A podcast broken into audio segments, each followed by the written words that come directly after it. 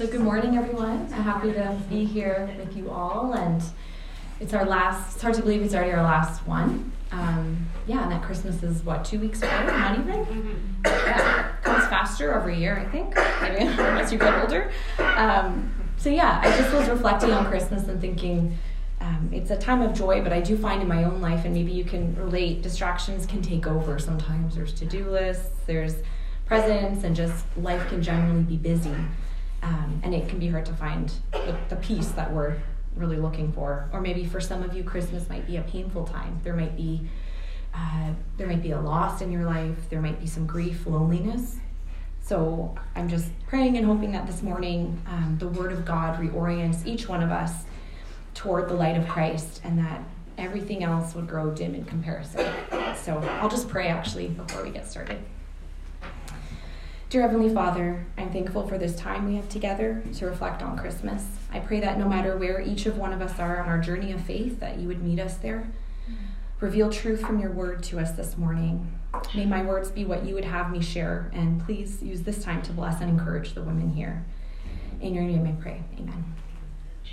So, this morning we're going to look at the Christmas story in Luke. Since we've gone through Luke, it felt fitting. It's actually the same passage that Utah preached on, so a lot of repetition, but I know that God will use, there's many apl- applications to God's word, so He'll use today for what what he wants and um, what i share won't be as eloquent as utah but you know we'll see so the passage will be familiar we're going to read from luke if you have your bible you can open it or just feel free to listen um, luke chapter 1, 20, verse 26 to 38.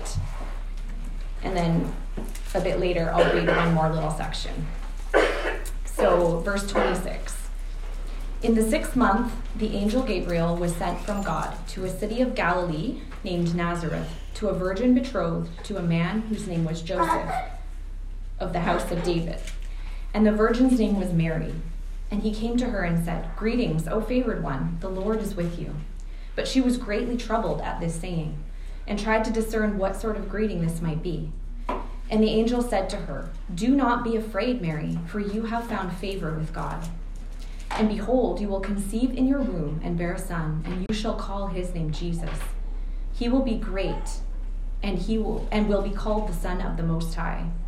And the Lord God will give to him the throne of his father David, and he will reign over the house of Jacob forever and of his kingdom there will be no end. And Mary said to the angel, How will this be, since I am a virgin? And the angel answered her, The Holy Spirit will come upon you, and the power of the Most High will overshadow you. Therefore, the child to be born will be called Holy, the Son of God. And behold, your relative Elizabeth, in her old age, has also conceived a son, and this is the sixth month with her, who was called barren. For nothing will be impossible with God. And Mary said, Behold, I am the servant of the Lord. Let it be to me according to your word. And the angel departed from her. So, one of the major themes that we've seen in the Gospel of Luke is God reversing things. Some call this the upside down kingdom. God's kingdom doesn't look like the world's. He chooses to use seemingly unimportant people in his redemptive story. The Christmas story shows us the heart of Christ. In the Christmas story, God chooses to use Mary, an unknown teenager from a small, insignificant town. He uses Elizabeth, an older, barren woman. The angels appear to shepherds, one of the lowest ranked groups of society, and the list goes on. These events surrounding Jesus' birth set the stage for the way Jesus would live his life. Chapter and, and chapter, chapter after chapter in Luke, Jesus calls to himself those whom society has rejected the sick and paralyzed, tax collectors, adulterers, and the demon possessed. He seeks out the lost, those who know how broken they are, and those who know they need him. From the very beginning of life, of Jesus' life, we see humility. So I looked up a definition of humility. We all have a general sense of it, but I sometimes like looking up what it actually, the dictionary definition is, and it says a modest or low view of one's own importance. A modest or low view of one's own importance. And I was just thinking, in no other religion would a deity, would God humble himself. In some Eastern religions, God is considered high and holy, and he's worshipped from afar. He's appeased through people's sacrifices, and by them achieving high moral standards, and by being good people, they're accepted by God. And their works make them right before God. And in our modern Western culture, there's some who believe, the majority culture would believe that God isn't holy, God is love. He just wants us to be happy, and we can be happy in any way that feels right. But throughout Scripture, we see something entirely different. The God of the Bible is a perfectly holy God who, out of his great love, enters into a sinful world to rescue it. He loves us too much to let us stay in our sin, which leads to death, whether it makes us happy or not. Because of our sinful nature, we could never dare approach a holy God. But it doesn't end there. That is where the beauty of Christmas lies. God makes a way for us to be with Him, and this is through Jesus entering humanity and dying for us, taking on all the sins of those who would trust in Him. Jesus Christ humbles himself and comes to this earth that he created in order to save his people. He made himself nothing. And this passage from Philippians talks about that. Philippians 2 5 to 7 says, Christ Jesus, who though he was in the form of God, did not count equality with God a thing to be grasped, but made himself nothing, taking the form of a servant, being born in the likeness of men. So he willingly chose to set aside his glory in order to come to earth and serve his own creation. That is true humility. So Christmas marks his entrance into the brokenness and pain of this world. And in order to receive him, we must acknowledge that each one of us is broken. Sin, because of the fall, has resulted in separation from God. And God promised, if you remember way back in Genesis, to send a rescuer, someone who would break the curse of sin and Christmas is God breaking through and sending his son to be that rescuer. So Mary knew what good news this was when the angel approached her. She believed that this was the promised Messiah who would rescue her people.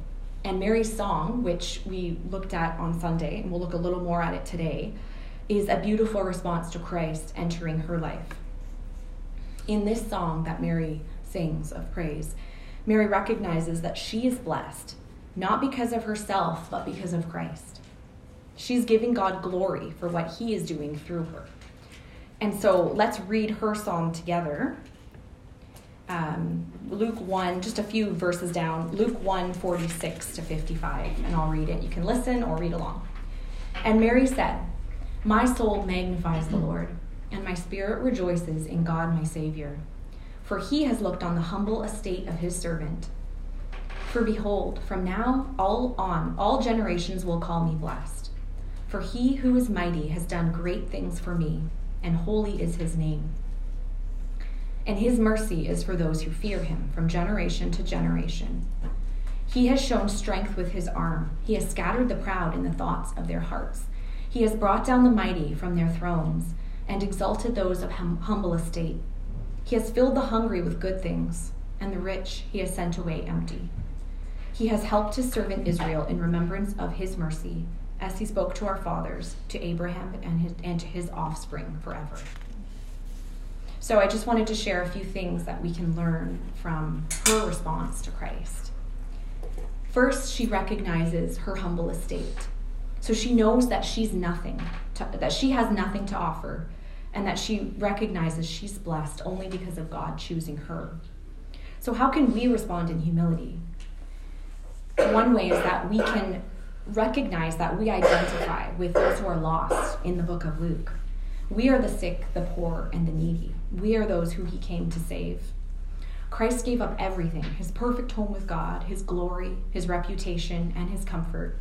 He gave up everything and emptied, emptied himself so that we may gain everything. He gave up his life so that we can have life and have it abundantly. But sin can be blinding.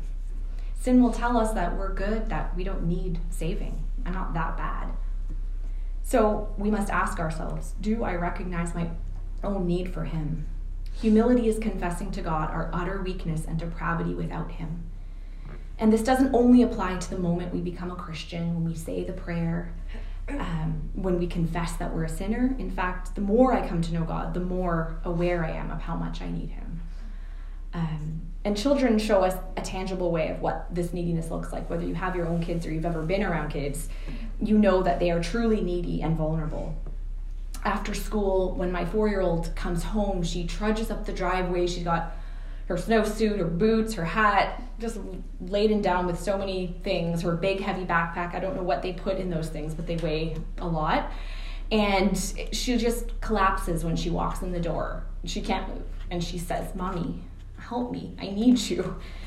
And she's recognizing her own weakness and she knows she needs help.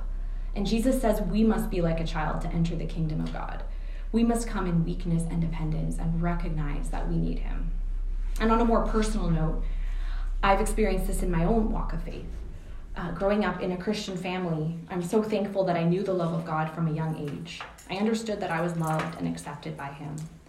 Of course, I learned about sin and I knew what it was generally, but I always thought of myself as a pretty good person. I did the right thing for the most part, and deep down, I think I believe that's why God accepted me because of what I did and how I acted.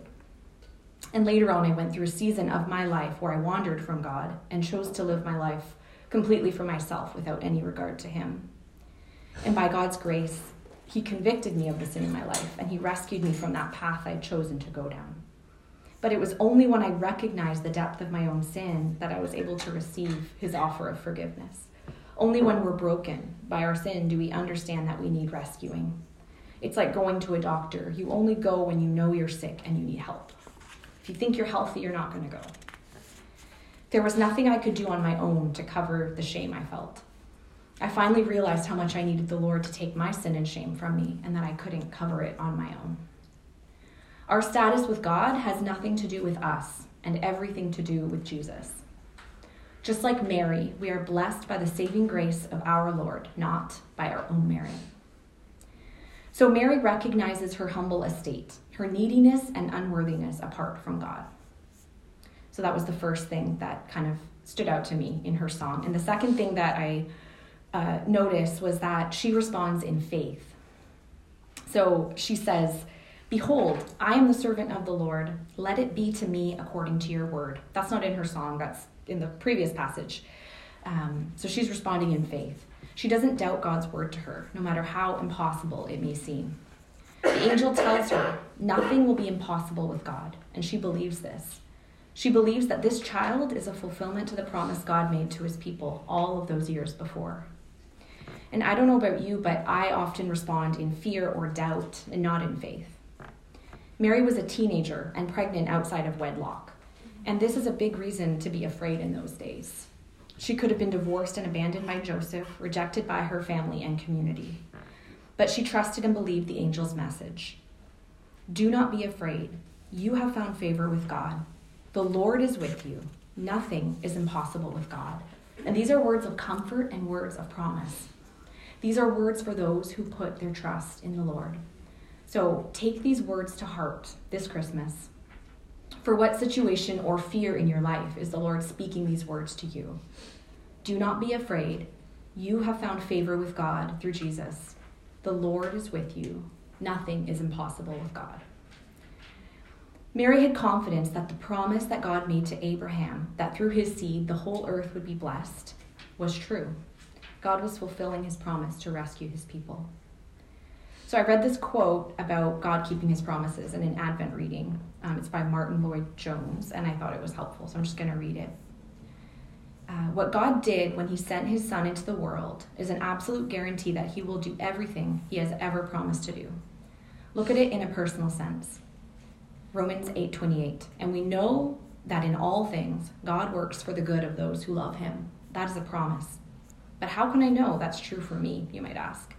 The answer is the incarnation. God has given the final proof that all of his promises are sure, that he is faithful to everything he has ever said. So that promise is sure for you. Whatever your state or condition may be, whatever may happen to you, he has said, I will never leave you nor forsake you, and he will not. He has said so, and we have absolute proof that he fulfills his promises. He does not always do it immediately in the way we think is best. No, but he does it and he will never fail to do it. So Mary responds in faith to what God was doing in her life. And what an amazing example that is to us. So Mary res- responds in humility, she responds in faith, and lastly, Mary responds in praise. She says, My soul magnifies the Lord, and my spirit rejoices in God, my Savior. She recognized what God is doing through her life and cannot help but praise him. When Mary receives this news from the angel, God doesn't leave her to dwell on this alone. He sends her to Elizabeth, where this news is confirmed. God chooses to work in community. He doesn't give us revelation and leave us to ourselves. So let us share with each other what God has done in our lives. Let us encourage each other. This can happen in a setting like this with your families or just one on one with a friend. Let's consider how we might encourage one another with what God is doing in our lives. So, how do we respond to Christ's birth? From Mary, we have seen that she responds with humility. She recognized her own need for him. Faith, she believes his promises. He will do what he says he will. And praise, privately, in your own heart and in community. So share and encourage those around you about what the Lord has done in your life. And this is how we can build each other up in love. So I'll just pray.